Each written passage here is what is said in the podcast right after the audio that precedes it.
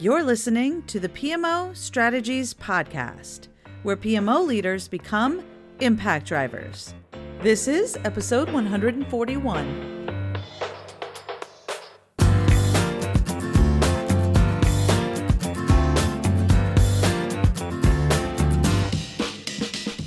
Hey there, Impact Driver. Welcome to the PMO Strategies Podcast. I am your host, Laura Bernard, and in today's episode, we are going to talk about the PMO and digital transformation. There's so much buzz these days about digital transformation, and I'm going to break down what people are really talking about, and we're going to explore what the PMO can and should be doing to support digital transformation in your organization. Before we dive in, this episode is sponsored by my free masterclass on defining, measuring, and communicating PMO value. You're going to learn the best techniques for showing your PMO impact. So if you're wondering how to show the value of your PMO, how to up-level your PMO to deliver value more quickly, what metrics will impress your business leaders most, why fixing project management doesn't seem to get the expected results, and if there really is a way to get it all done without losing your sanity in the process. Because here's the deal. You're busy and you don't have time to waste reading 10 different books with conflicting guidance and scour the internet for a ton of pieced together articles that seem to only get average results. By the way, the average PMO success rate is still sadly around 50%. So you don't want to follow the average guidance. Average guidance, average results means you're probably looking for a new job in 2 years.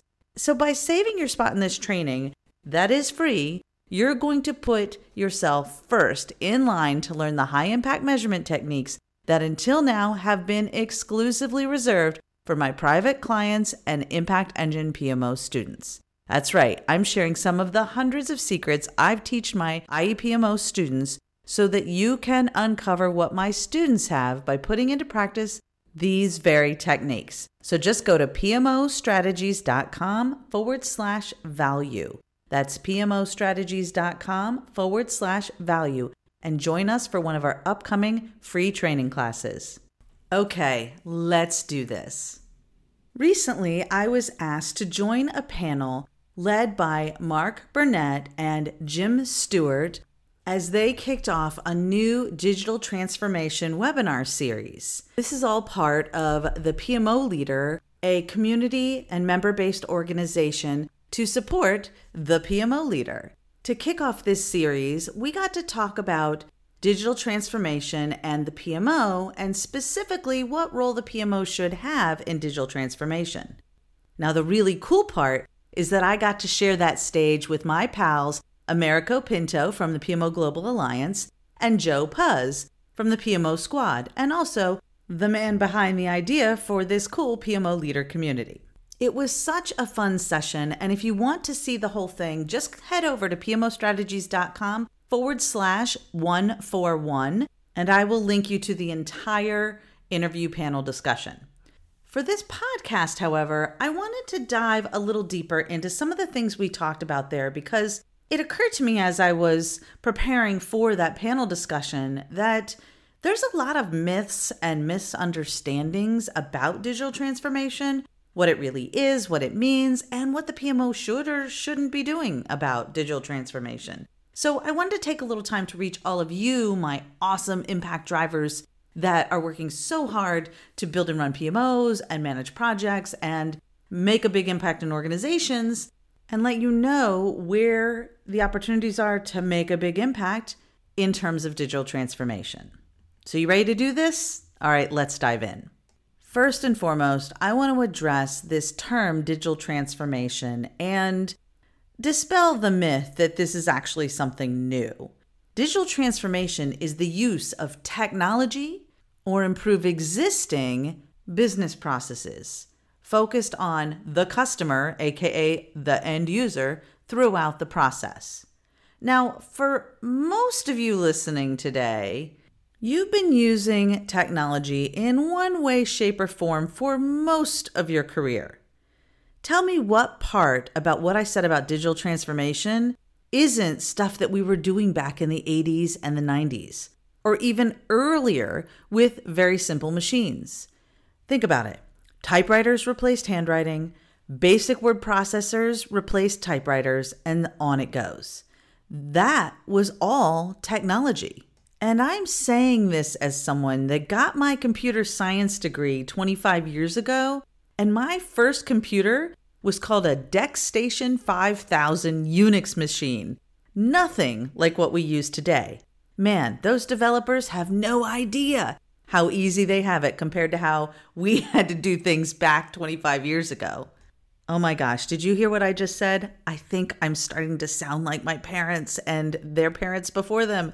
Where does that happen? All of a sudden, I'm the one saying, back in the old days, we used to have it so hard. Ugh, I digress, but that was just too funny to pass up.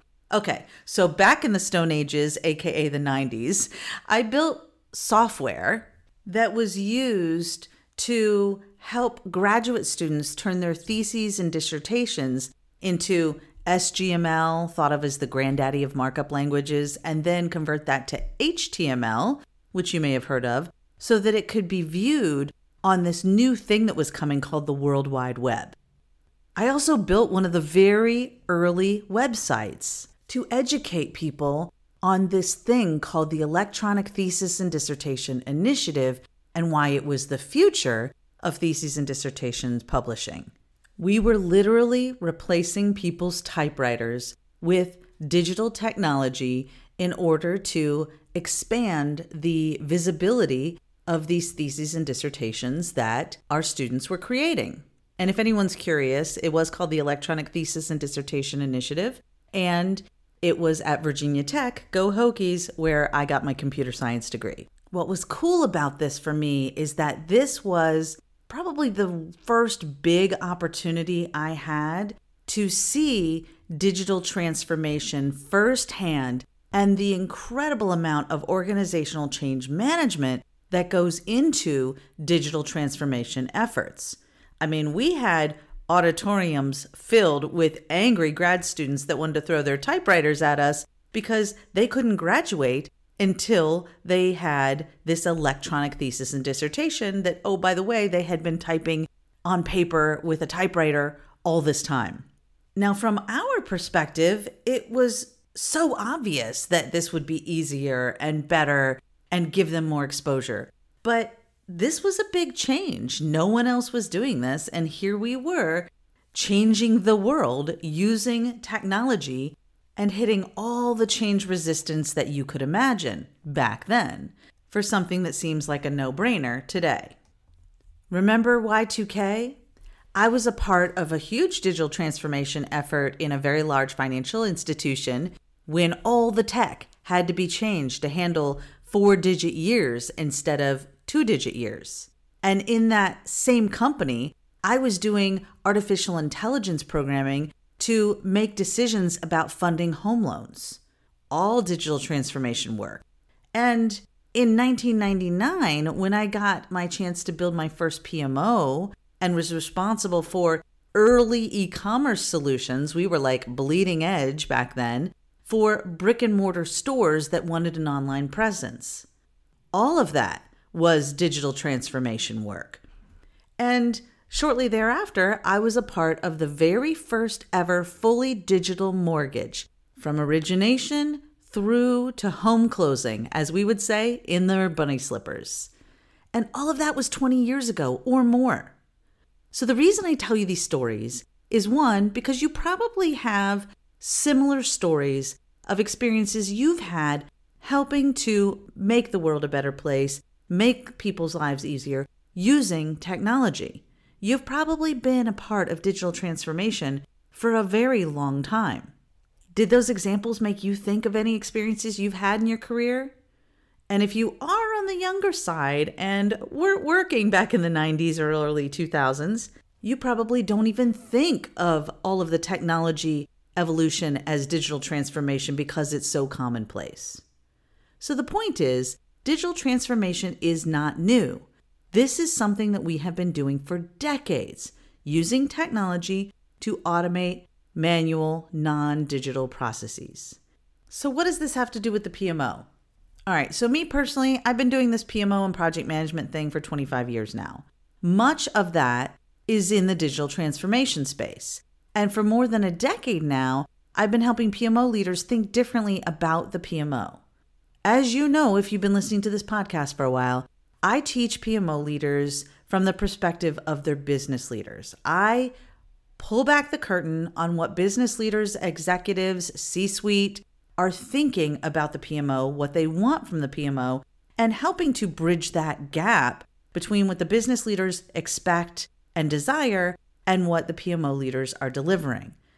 Many of those PMO leaders want to become business leaders someday, or maybe already are. So they need to be thinking like business leaders, which means they need to look at the PMO through the lens of an executive. Your executives look at the PMO like every other business unit. How is this team helping me drive change, deliver value, grow, evolve, stay relevant, and even lead the market? So if you're busy thinking of yourself as a cost center, that's going to come through in how your business leaders see you. We're the ones that are teaching them how we provide or don't provide value. And that's a very, very bad thing if you're thinking of yourself as a cost center, because the purpose of the PMO is to help the organization deliver on its strategy with the highest possible return on investment as quickly as possible. The PMO is not there to create templates, tools, and process. It's there to drive outcomes. Now, you've heard me say that before, most likely, and I'm not saying you don't need templates, tools, and process, but they should be to automate the admin and streamline and optimize and accelerate getting to that impact. So when PMO leaders make this shift and focus on the PMO from the value delivery perspective, the whole game changes, the whole conversation changes. And my students see this inside our Impact Engine PMO program all the time. By the time they've gotten through step 2 of our 6-step process, business leaders start seeing them differently, taking them more seriously, and many of them begin to earn their seat at the table in these more strategic leadership, driving change kind of conversations. And from that position, they are able to drive even more value when they have their seat at the table. It's a virtuous cycle of ever greater impact that the PMO can make. And it's because they learn that they are creating a return on investment engine for the organization. It's not enough just to measure value. So you must make sure that the value is worth pursuing and won't cost more than the benefit to be obtained, right? So I want you to have that phrasing and that thinking as we talk about how this connects to business transformation, because the PMO is there to drive change and help the organization achieve the business outcomes intended. And digital transformation is often the mechanism for automating and accelerating driving business value for the end user. It's the same thing the PMO has been there to do all along: drive change and accelerate value. The mechanism, in this case, is technology and digital transformation. So to me, it's clear that the PMO, if it is built correctly, is an accelerator of customer value, just like digital transformation. If it's important to the organization, the PMO should be driving the change, whether it's digital transformation or any other type of change. As an aside, sometimes you will see articles that are trying to scare project managers and PMO leaders that automation and AI, artificial intelligence, and digital transformation are going to be the end of the PMO and project management. And that is total nonsense. They're just trying to scare you so that you click on whatever that article is quickly and read it. Tools and technology are not going to take away project management jobs, not real project management jobs. If your job is replaceable by technology, then you aren't providing the real value you could and should be. Technology automates the admin. It doesn't replace the people side of change. It doesn't replace the art of project management, which is what makes us so valuable. A good project manager can get projects done. A great project manager drives high-value sustainable change by doing that change with people instead of to people. This ensures that the change is not just done, but it's done in a way that people embrace it so that it doesn't get undone by change resistors the minute you walk away. Great project managers don't hit change resistance because they facilitate the change through others. That is not, at least not in the foreseeable future, something we can automate away from real people doing the people work of project management and change delivery. So I wouldn't worry about automation or artificial intelligence taking away your project management job or your PMO job. It's just positioning us to focus on the parts of our jobs that are where most of the value is realized anyway, leading and driving change. The real risk I see with digital transformation and the PMO and project management is PMO and project leaders maybe getting overwhelmed by this term, digital transformation, and thinking it's something that the PMO or project managers can't handle. It's exactly the kind of work we should be doing.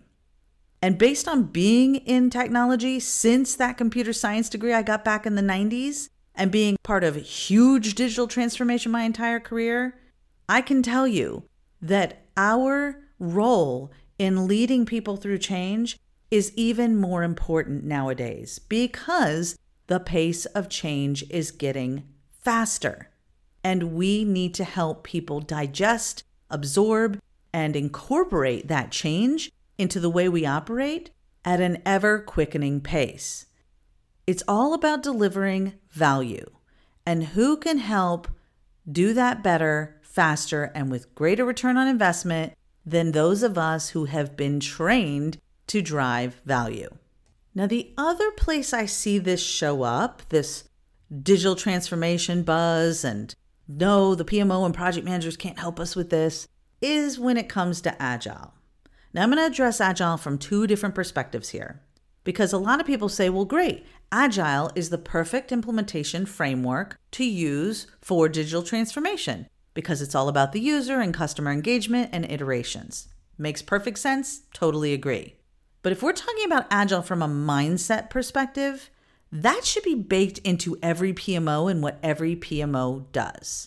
The goal is to be able to build an organization, a PMO, that is nimble and flexible enough to pivot if the needs of the organizations change. Don't keep doing the same things you've always been doing just because you started them or because you think it is important when your business leaders don't. So much of our content here on the PMO Strategies podcast and in our free webinars you can find on the PMO Strategies website are all about helping you figure out how to iterate your way to a bigger impact with your PMO. So feel free to go check those out at any time. But I want to address the other way that we talk about Agile, and that is from this implementation methodology approach.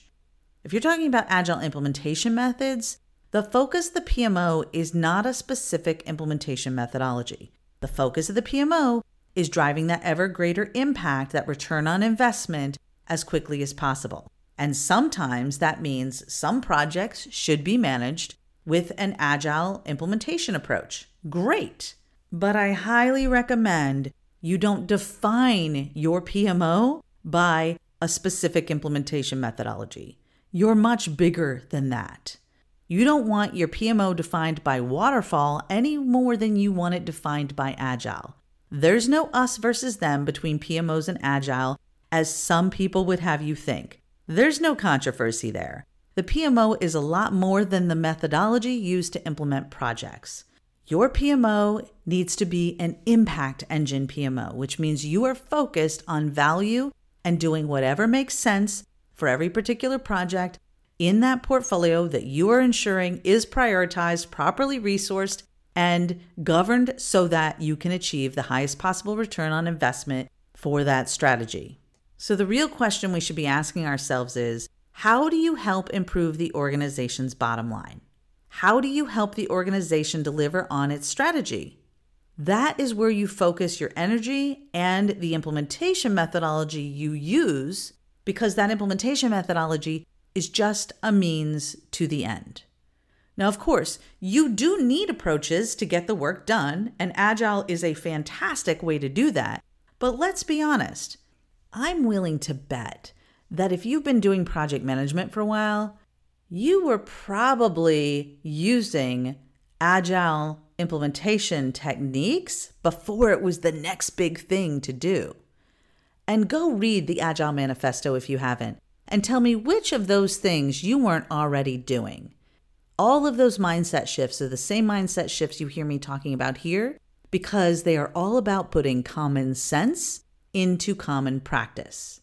Now, iterations that they talk about in an Agile implementation approach, they were just longer and called phase 1, phase 2, and phase 3 of a project. Or they were the cycles that was happening between design, development, and user acceptance testing that went on and on and on until you got it right in a typical waterfall project. Agile is a state of mind and a way to get work done in a more collaborative manner that everyone should be embracing. Again, it's all about iterating your way to impact.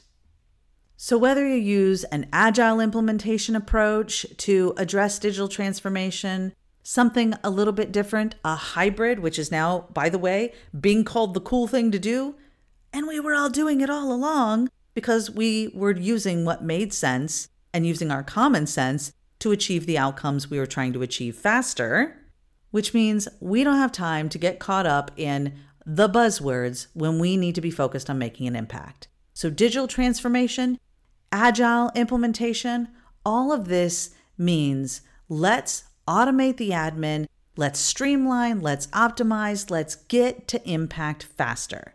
And that, my friend, is what we should have been doing all along. But don't underestimate the excitement you can generate by using some of these buzzwords for good instead of evil. People get excited about the idea of digital transformation. Well, some of them do anyway. Use that to get people excited about the way that you're using technology in your organization to help achieve business goals more effectively.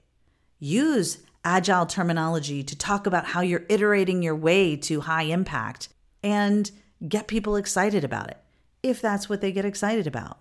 But just don't let you or your team members get overwhelmed with these buzzwords and thinking that they're anything different than what we've been doing all along. Okay, Impact Driver, that's it for today's session. Don't forget that this episode is sponsored by our free masterclass. If you want to learn more about how you can define, measure, and communicate value for your PMO, definitely check out my free masterclass on doing just that. Go to PMOstrategies.com/value. That's PMOstrategies.com/value. Okay, before we go, don't forget to hit subscribe to this podcast on your favorite podcast player. Click the download links so you can take these high-impact episodes with you no matter where your journey or internet access takes you. And if you love what you're hearing, please take a minute to leave a rating and review on that favorite podcast player. Let me know how you're making a big impact with all that you're learning in these episodes. Bye-bye for now.